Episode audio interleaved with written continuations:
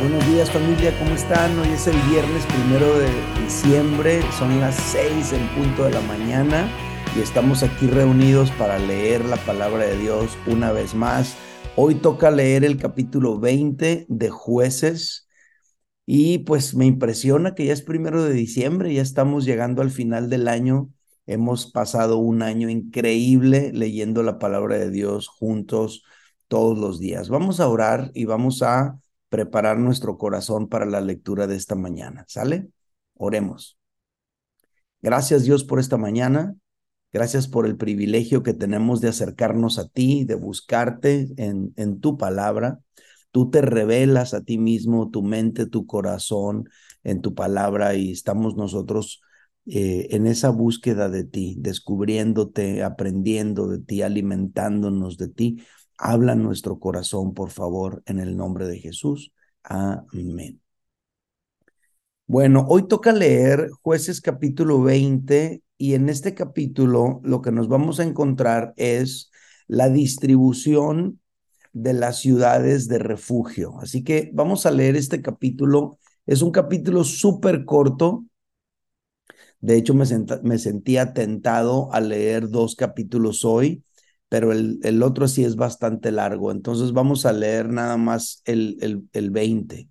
Dice así, habló Jehová a Josué diciendo, habla a los hijos de Israel y diles, señalaos las ciudades de refugio de las cuales yo os hablé por medio de Moisés, para que se acoja allí el homicida que matare a alguno por accidente y no a sabiendas y os servirán de refugio contra el vengador de la sangre. Y el que se acogiere a alguna de aquellas ciudades se presentará a la puerta de la ciudad y expondrá sus razones en oídos de los ancianos de aquella ciudad, y ellos le recibirán consigo dentro de la ciudad y le darán un lugar para que habite con ellos. Si el vengador de la sangre lo siguiere, no entregarán en su mano al homicida por cuanto hirió a su prójimo por accidente y no tuvo con él ninguna enemistad antes. Y quedará en aquella ciudad hasta que comparezca en juicio delante de la congregación y hasta la muerte del que fuere sumo sacerdote en aquel tiempo, entonces el homicida podrá volver a su ciudad, a su casa y a la ciudad de donde huyó. Entonces señalaron a sedes en Galilea, en el monte de Neftalí, Siquem, en el monte de Efraín, y Kiriat Arba, que es Hebrón, en el monte de Judá. Y al otro lado del Jordán, al oriente de Jericó, señalaron a Beser en el desierto, en la llanura de la tribu de Rubén, Ramot de Galad de la tribu de Gad y Golán en Basán de la tribu de Manasés. Estas fueron las ciudades señaladas por todos los hijos de Israel para el extranjero que morase entre ellos, para que se acogiesen a ellas cualquiera que hiriese a alguno por accidente, a fin de que no muriese por mano del vengador de la sangre hasta que compareciere delante de la congregación. Son nueve versículos nada más, es un capítulo súper, súper cortito y aquí debe haber algunas lecciones para ti y para mí. A lo mejor mientras estuvimos leyendo, algunos de ustedes se sintieron eh, atraídos por algún, por algún versículo, a lo mejor algunos de ustedes algún versículo les llamó la atención. Les invito a que lo compartan, que lo plasmen aquí para que otros podamos leerlo y seamos edificados mutuamente. Eso es hacer teología en comunidad. Le doy la bienvenida a los que fueron llegando durante la lectura, somos 61 personas, y también a los que van a escuchar esto en diferido y también a los que lo van a escuchar en Spotify. Un abrazo para todos, qué gusto tenerles aquí. Muy bien, pues estos son mis comentarios el día de hoy. El versículo 2 me llama la atención, algo que está muy, muy, pues muy interesante. Dice, habla a los hijos de Israel y diles, señalaos las ciudades de refugio, y esto es lo que me, me, me gustó mucho, de las cuales yo os hablé por medio de Moisés. Ahora, obviamente esto ya lo habíamos leído, ¿verdad? Dios estipuló esto, pero yo le puse a este subtítulo edificando en base a un proyecto. todo lo que los israelitas estaban realizando bajo el liderazgo de Josué, todo, absolutamente todo, obedecía a un proyecto que ya estaba establecido de antemano. Cuando llegaron ahí a, ese monte, no me acuerdo, al monte Ebal y construyeron allí un altar y, y se pronunciaron las bendiciones y las maldiciones, eso ya estaba estipulado el edificar el tabernáculo eh, ahí en Silo, como lo leíamos ayer o antier, eso ya estaba estipulado. Las ciudades de refugio ya estaban estipuladas. En otras palabras, Israel se estaba edificando en base a un proyecto de nación. Es interesante, ya les había dicho que cuando Dios sacó a Israel de Egipto y los llevó a Canaán, la idea no era nomás darles un pedazo de tierra y abandonarlos. No, la idea de Dios era crear en ellos una nación que tuviera una identidad propia, una identidad de hijos de Dios, una identidad que tuvieran un proceder único, una cultura única. Y ese proyecto es el proyecto que Dios tenía para el pueblo de Israel y ahora ya estaban en Canaán y ya estaban viviendo el proyecto y estaban edificando en base a un proyecto. Las ciudades de refugio eran parte de ese proyecto. Y esto nos deja a ti y a mí una gran lección, una gran, gran lección de vida de la cual tú y yo deberíamos considerarlo, sobre todo ahorita en estas fechas en las que estamos viviendo. Estamos llegando al final de un año y Dios nos va a regalar otra vez la posibilidad de tener un año entero sobre el cual nosotros vivir y sobre el cual nosotros caminar. Hey, camina en base a un proyecto.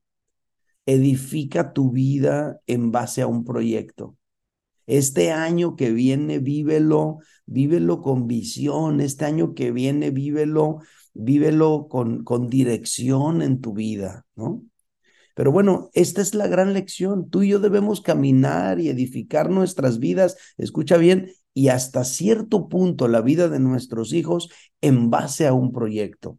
Obviamente habrá un momento en la vida de tus hijos donde tú ya no podrás interferir, ya no podrás intervenir. Cuando ellos salgan de tu casa, cuando ellos edifiquen sus propias vidas y familias, cuando ellos ah, estén eh, levantando y edificando su propio matrimonio, regresarán a tu casa de manera ocasional y la manera en la que tú vas a influir en él va a ser muy diferente cuando ya tus hijos empiezan a volverse adultos, llegan a una edad de 18, 19, 20 años, pues ya no puedes controlar sus vidas. Pero hay una etapa, y a lo mejor aquí entre los que están presentes, aquí entre los que lo van a escuchar en diferido, a lo mejor alguno de los que lo van a escuchar en Spotify, estás apenas empezando tu vida matrimonial, tu vida familiar, a lo mejor tus hijos todavía están pequeños, ora a Dios por un proyecto y camina en base a él. Pide a Dios una visión clara sobre la cual tú puedas tomar decisiones, edificar tu vida, que cada decisión que tú estás tomando contribuya al avance de ese proyecto en el cual tú vas a estar caminando. Esta es la gran lección que me deja a mí eh, esta declaración. Dice, de las cuales yo os hablé por medio de Moisés. En otras palabras, esto ya era un proyecto planeado, esto ya estaba estipulado, ¿no? No es la casualidad la que estaba determinando las acciones de Josué, no era la casualidad la que estaba dirigiendo los pasos de la nación, era un proyecto planificado previamente desde antes de que ellos ingresaran a la tierra de Canaán. Y aquí yo te digo esto de parte de Dios esta mañana, que no sea la casualidad la que determine las decisiones que tomes que no sea la casualidad la que determine las acciones que emprendas. Ora a Dios por una visión para tu vida, determina cómo vas a caminar tu vida y que sea un proyecto de parte de Dios para tu vida lo que lo que te vaya dirigiendo. Dios puede inspirarnos un proyecto de vida de modo que nos mantengamos caminando en él a lo largo de los años, ¿verdad? Proyecta tu futuro en, en, eh, de acuerdo a lo que Dios te inspire y camina en él. ¿Cómo te ves? De aquí a, a 20 años. Piensa un poquito en eso, ora a Dios sobre eso. ¿Cómo vas a vivir tu vejez? ¿Cómo vas a vivir cuando ya no tengas una vida laboral activa, productiva? ¿De qué manera vas a estar viviendo tu vida? No vas a, no puedes esperar hasta que llegue ese día para que tú determines eso. Tú y yo deberíamos determinarlo desde ahora y caminar en base a eso para que cuando lleguen esos días tú ya nada más estés ejecutando todo aquello que ya tenías proyectado. Yo tenía 35 años de edad cuando estaba orando y le decía yo al Señor dos cosas y les planteo esto, dos peticiones, se los comparto con humildad y le dije, Dios mío, quiero pedirte de favor que para los 50 años de edad yo ya pueda tener una casa propia pagada. Yo no quiero, Dios mío, llegar a, a los 60, 65 años y no tener un lugar donde vivir. Ahora, algunos de ustedes tienen cuatro o cinco hijos que se pueden encargar de ustedes. Yo nomás tengo uno esperando que le vaya bien en todo, pero yo no puedo esperar que Él resuelva mi vida cuando llegue ese momento. Entonces, ¿qué decisiones yo tengo que tomar para que eso se pueda lograr? Y la segunda petición que le hacía, Dios mío, concédeme de los 50 a los 60 años poder edificar algo que pueda representar eh, mis ingresos cuando yo ya no tenga una vida productiva, una vida laboral activa como la que tengo ahorita. No voy a tener las fuerzas para andar para arriba y para abajo como ando ahora, no voy a tener la, la capacidad física para poder, ni mental tal vez, para, para desenvolverme como lo hago ahora. Permíteme que pueda caminar en eso. Ahora, eso esto es algo en lo que he estado caminando desde los 35 años de edad y he estado orando sobre eso, caminando sobre eso, tomando las decisiones sobre eso, administrando mi vida sobre eso. Todo lo que estoy haciendo tiene que ver con eso. Entonces, en el caso de, en el caso de ustedes, no deberíamos esperar a que el futuro nos alcance. Tú y yo podríamos anticiparnos, como decíamos hace un par de días, anticiparnos y podríamos empezar a orar y podríamos empezar a pedirle a Dios que nos muestre y nos dé claridad hacia el futuro. Esto es lo primero que a mí me llamó la atención en la lectura de hoy. Dice, señalaos las ciudades de refugio de las cuales yo os hablé por medio de Moisés. Esto era un proyecto previo y ellos estaban caminando en base a un proyecto. No era la casualidad la que estaba determinando las decisiones que tenían que tomar, no era la casualidad la que estaba determinando el rumbo ni las acciones hacia donde ellos se tenían que dirigir. Permítanme orar por ustedes en esta dirección. Padre, te doy gracias por esta mañana y por esta lectura. Qué interesante es encontrarnos que tu pueblo se iba iba caminando en base a un proyecto que tú ya habías inspirado mucho tiempo atrás. Señor, inspíranos a cada uno en lo personal, en lo familiar, en lo matrimonial, un proyecto sobre lo cual edificar nuestra vida un proyecto alineado a tu voluntad, un proyecto alineado a tus propósitos, un proyecto alineado al, al, futuro que tú tienes pensado para cada uno de nosotros. Ayúdanos a ser sensibles para caminar, para caminar en ese proyecto y que no sea la casualidad la que nos sorprenda, que no sea que no sean las situaciones de la vida que las que determinen cuál van a ser las acciones que vamos a tomar. Inspíranos un proyecto. Y yo te pido esto para mis hermanos también y mis amigos que están aquí esta mañana, inspírales un proyecto, Señor y que las decisiones que tomen, la vida que vivan, el rumbo que tomen, sea en base a ese proyecto. Que proyecten, Señor, su futuro como matrimonio, que proyecten su futuro como familia, etcétera. Que proyecten su futuro como empresarios, que son algunos, y que tu guianza, Señor, se haga real y palpable en la vida de cada uno. En el nombre de Jesús te lo pedimos y todos decimos amén en base a tus hijos es igual. Yo me acuerdo cuando, cuando eh, pensábamos en poder tomarnos un año para poder eh, lograr que nuestro hijo estudiara y aprendiera inglés aquí en los Estados Unidos. Y eso fue algo en lo que estuvimos caminando por cinco años, ahorrando, trabajando, haciendo los preparativos en todo lo que era nuestra vida para poder llegar. pero estas son las bendiciones de caminar en base a un proyecto. ¿Sale? Muy bien. Hay otro aspecto que me llama mucho la atención en este capítulo y está entre los versículos 3 y 4. Se los leo. Estamos leyendo para los que van llegando eh, Josué capítulo 20. Fíjate lo que dice versículos 3 y 4. Dice, hablando de las ciudades de refugio, dice, para que se acoja allí el homicida que matare a alguno por accidente y no a sabiendas.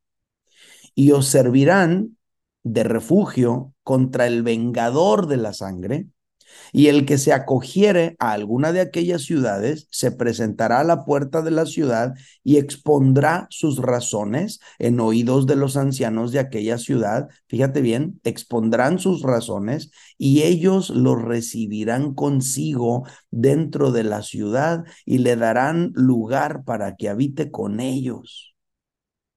Si el vengador de la sangre le siguiere, no entregarán en su mano al homicida, por cuanto hirió a su prójimo por accidente y no tuvo con él ninguna enemistad antes.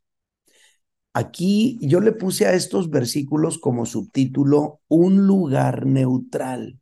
Así le puse, un lugar neutral. Familia, las ciudades de refugio fueron una maravillosa provisión de Dios para su pueblo. Y déjenme les explico por qué. Dios sabía que existe la posibilidad de que alguien por accidente le quitara la vida a un compañero, a un conciudadano, incluso siendo amigos.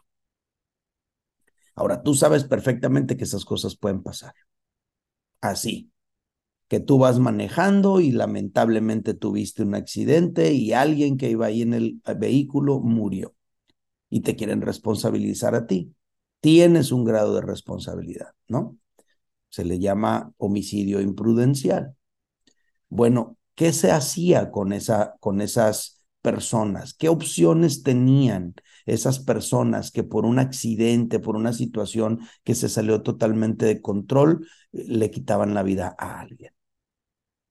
¿Qué hacían con ellos? Bueno, había una ciudad de refugio a donde pudieran acudir. Ahora, Dios también sabía que el dolor de perder un hijo, el dolor de perder un hermano, el, dolor de perder un padre, muchas veces ciega el proceder de las personas para que no escuchen luego razones. Lo único que escuchen sea su deseo de venganza. Dios lo sabe. Aquí se menciona una figura muy interesante y muy medio, pues no sé, suena muy, muy fuerte, la figura de el vengador de la sangre. Dice, si el vengador de la sangre le siguiere, ese vengador de la sangre era una persona designada por la familia para vengarse del asesino de aquel ser querido. Existía esa figura. El vengador de la sangre no está diciendo esto en términos así nada más sueltos. El vengador de la sangre era una figura real, era una, era, era, um, era una persona designada para vengarse por la muerte de aquella persona. Entonces, iba a haber un vengador de la sangre hacia contra ti que cometiste ese asesinato, pero yo, pero fue un accidente, entiéndanlo. Hay un vengador de la sangre que te va a perseguir. Entonces, la ciudad de refugio iba a ser un lugar neutral, donde se podría llegar, donde se podrían escuchar las razones sin emitir un juicio de inmediato. Por eso dice, y el que se acogiere a alguna de aquellas ciudades se presentará a la puerta de la ciudad y expondrá sus razones en oídos de los ancianos de la ciudad y ellos lo recibirán consigo. Fíjate bien, no iban a emitir un veredicto, no iban a, emitir un juicio, ellos lo recibirán consigo dentro de la ciudad y le darán un lugar para que habite con ellos. O sea, no van a emitir un juicio o un veredicto, simplemente lo van a recibir. Entonces, la ciudad de refugio sería un lugar neutral donde se podrían escuchar las razones sin emitir juicios de inmediato. Era simplemente un lugar donde te vas a sentir seguro. Nadie te va a asesinar mientras tú estés aquí. Nadie va a hacerte daño mientras tú estés aquí. Puedes llegar aquí y sentirte seguro. Eso es, a mí me gusta mucho, muchísimo. Si yo estuviera en una situación como esa, me encantaría poder tener un lugar a donde, a donde esconderme, a donde refugiarme, a donde llegar. Ahora, este no era un nido de delincuentes. Aquí está perfectamente explicado quiénes eran las personas que podían acudir ahí.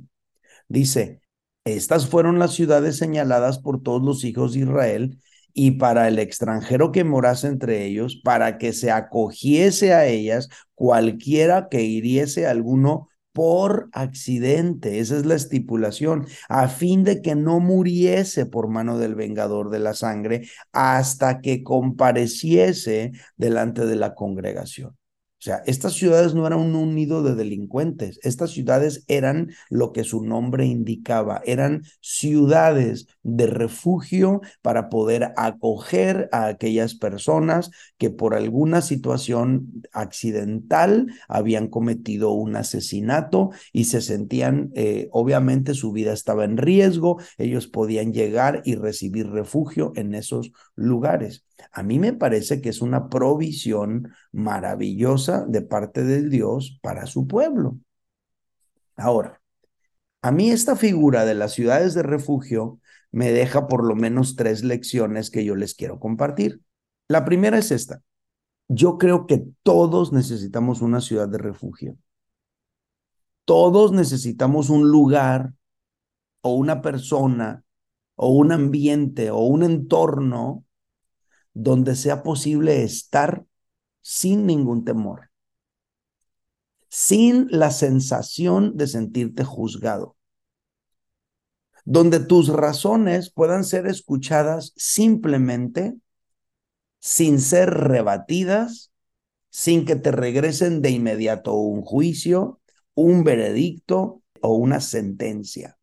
Ahora, yo no estoy hablando porque de repente algunos pudieran estar pensando, ay, sí, qué a gusto, no quieres que nadie rebata tus ideas. No, no, no, no estoy hablando de eso. Lo que pasa es que no siempre tienes claras tus ideas. A veces estás viviendo, por ejemplo, un conflicto matrimonial, una situación, y ni siquiera, ni siquiera puedes expresarlas bien porque la otra persona ya se está alterando acá. Y, entonces tú necesitas expresar lo que sientes y ni siquiera a lo mejor tienes los argumentos bien planteados tú mismo, ¿no? Entonces yo creo que todos, todos, tú y yo, todos, necesitamos un lugar, una persona, un ambiente, un entorno donde nos sea posible estar sin ningún temor, sin esa sensación de que te van a decir, es que tú deberías de haberle hecho así, es que tú, de por qué no hiciste, no, no, no. Te escucharon, simplemente te escucharon. No te sentiste eh, juzgado, tus razones fueron escuchadas simplemente sin recibir a cambio un veredicto, una sentencia o un juicio, por lo menos no de manera inmediata, simplemente un lugar para que tú puedas abrir tu corazón. Todos lo necesitamos, ¿sí o no? A lo mejor aquí entre nosotros, ahorita, ahorita, en este instante, entre estas 118 personas que están aquí conmigo, o alguien de los que lo van a escuchar en diferido, o alguien de los que lo van a escuchar en Spotify, a lo mejor hay alguien que te estás ahogando por dentro porque tú quisieras explicar lo que sientes. Es más, en la manera que lo vayas explicando de esa manera lo vas a ir entendiendo tú mismo.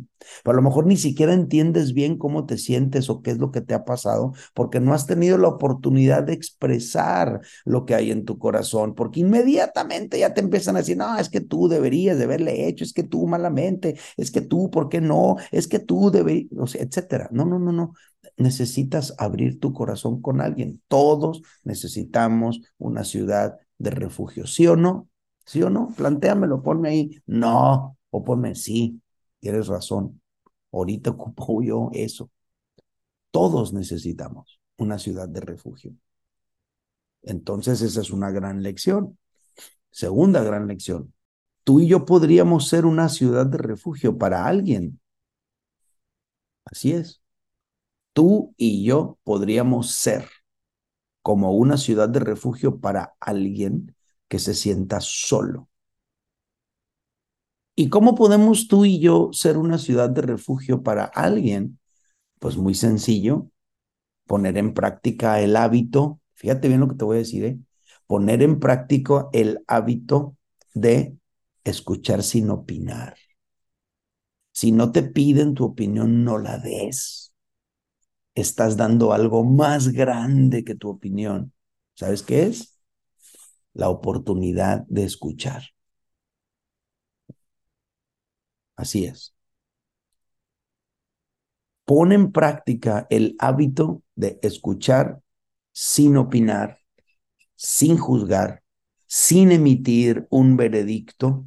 Y de esa manera tú vas a estar siendo una ciudad de refugio para alguien que se está ahogando y que trae temores, miedos, Ahora, no todo tiene que ver con cosas malas. Aquí el contexto es un homicidio imprudencial. A veces no es una situación tan grave, simplemente es una decisión de gran relevancia o simplemente es un paso que tú tienes que dar y, y no hay opción, simplemente lo tienes que dar, pero, pero esa situación te tiene ahogándote. Eh, hay algo que tienes que dejar, hay una vida que va a cambiar, hay algunas situaciones que van a ocurrir y, y esa persona necesita simplemente platicarlo, platicarlo, platicarlo Cuando tú y yo ponemos en práctica el hábito de escuchar sin opinar, escuchar sin juzgar, escuchar sin emitir un veredicto, estamos siendo una ciudad de refugio o como una ciudad de refugio para alguien. A veces las personas necesitan solo expresarse. No están buscando una respuesta de tu parte, pero les inspiraste la confianza como para llegar contigo y abrirte su corazón. Entonces, esta es una gran lección para ti, para mí. Tú y yo podríamos ser como una ciudad de refugio para aquella persona que necesita abrir su corazón. Practícalo.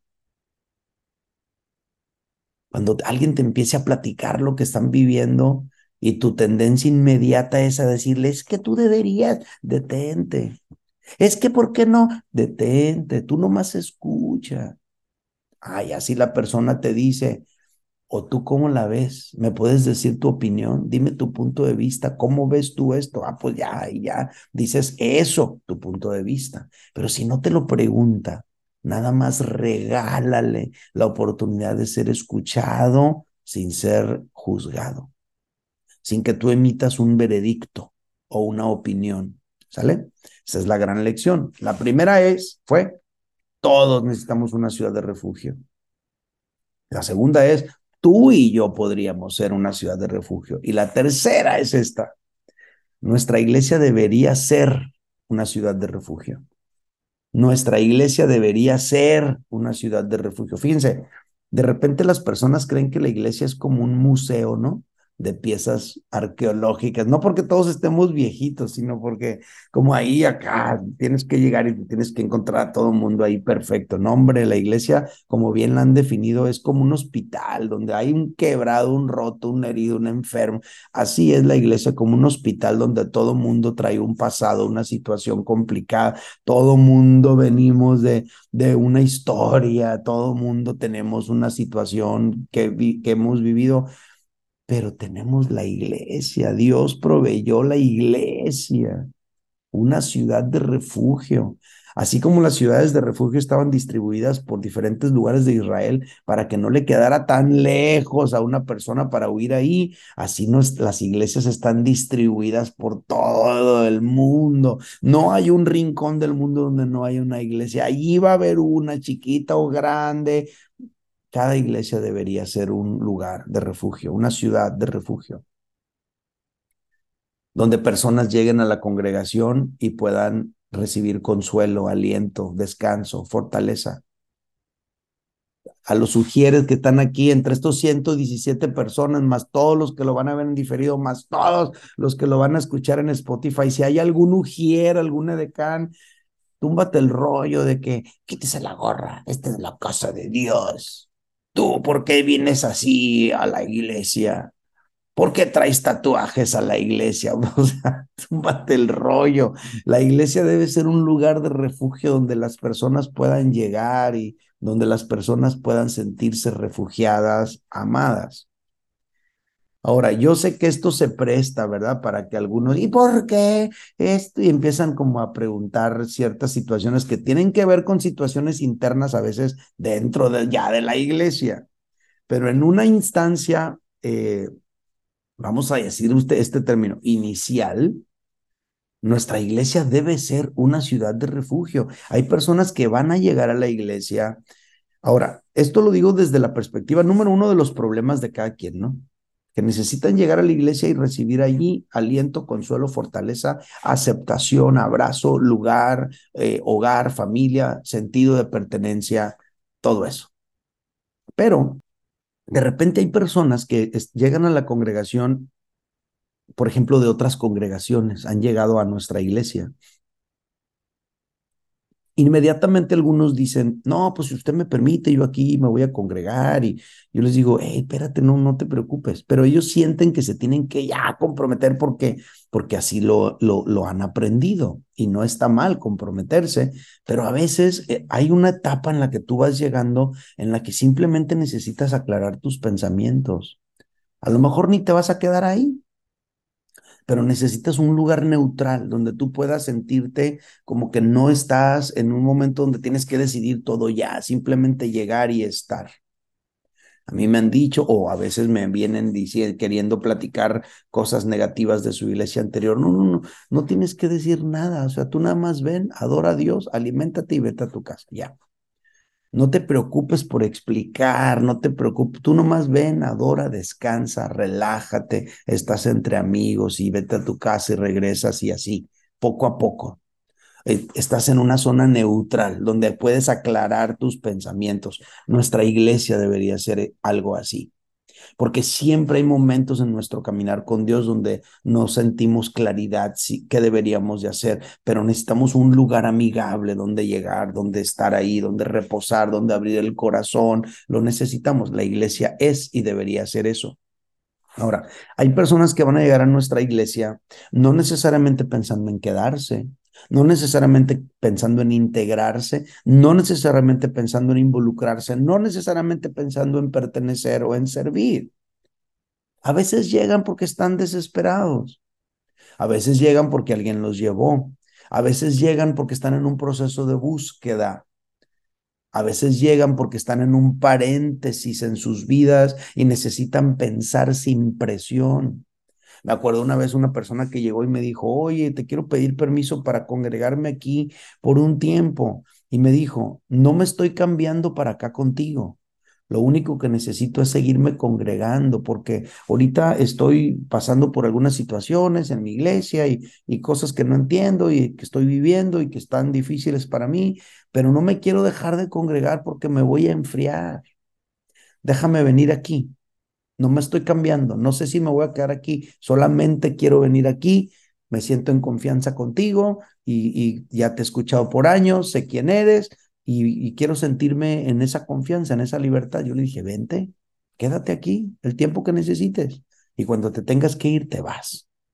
Y así estuvo un par de meses ahí con nosotros. Cuando llegó el momento, tuve la oportunidad de arreglar las cosas que tenía que arreglar, de aclarar lo que tenía que aclarar, de hablar lo que tenía que hablar. Y dijo, mi tiempo aquí se ha terminado, nos vamos. ¿Sabes qué fuimos para esa persona? Fuimos una ciudad de refugio.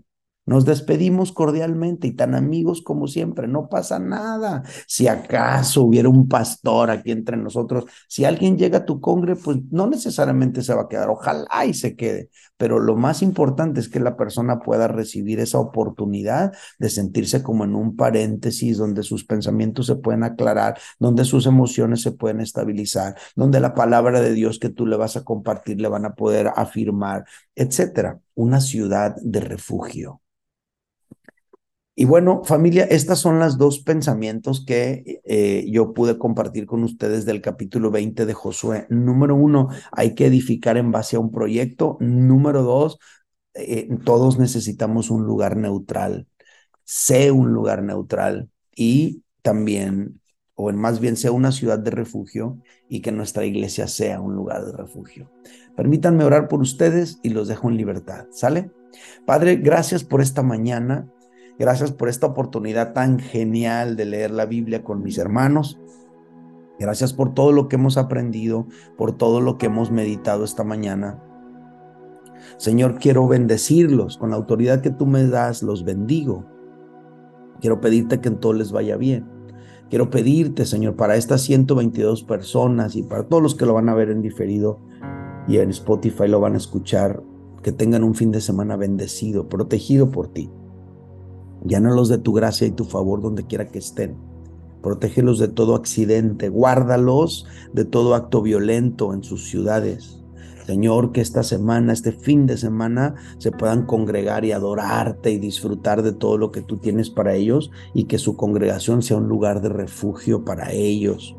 Señor, Gracias por esta oportunidad que nos has dado de leer toda esta semana juntos tu palabra y recibir aliento y alimento para nuestra vida. Señor, yo los dejo en libertad pidiéndote que en todo les vaya bien a tus hijos. Te lo pido en el nombre de Jesús y todos decimos en voz alta, amén. Familia, placer de estar con ustedes. Nos vemos el lunes. Un abrazo para todos. Gracias por estar aquí. Bye bye.